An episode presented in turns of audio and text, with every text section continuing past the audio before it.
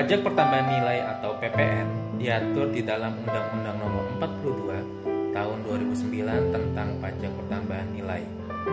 Tepatnya pada pasal 7 dijelaskan bahwa PPN itu adalah sebesar 10%. Namun, bagi teman-teman yang memiliki bisnis online ataupun jasa online yang barang dan jasanya diekspor keluar, pajak pertambahan nilai yang dikenakan adalah sebesar 0%. Hal ini menjadi peluang bagi teman-teman yang memiliki barang yang ingin dijual atau diekspor keluar ataupun memiliki jasa yang dapat diperjualbelikan di luar seperti pada situs-situs freelancer.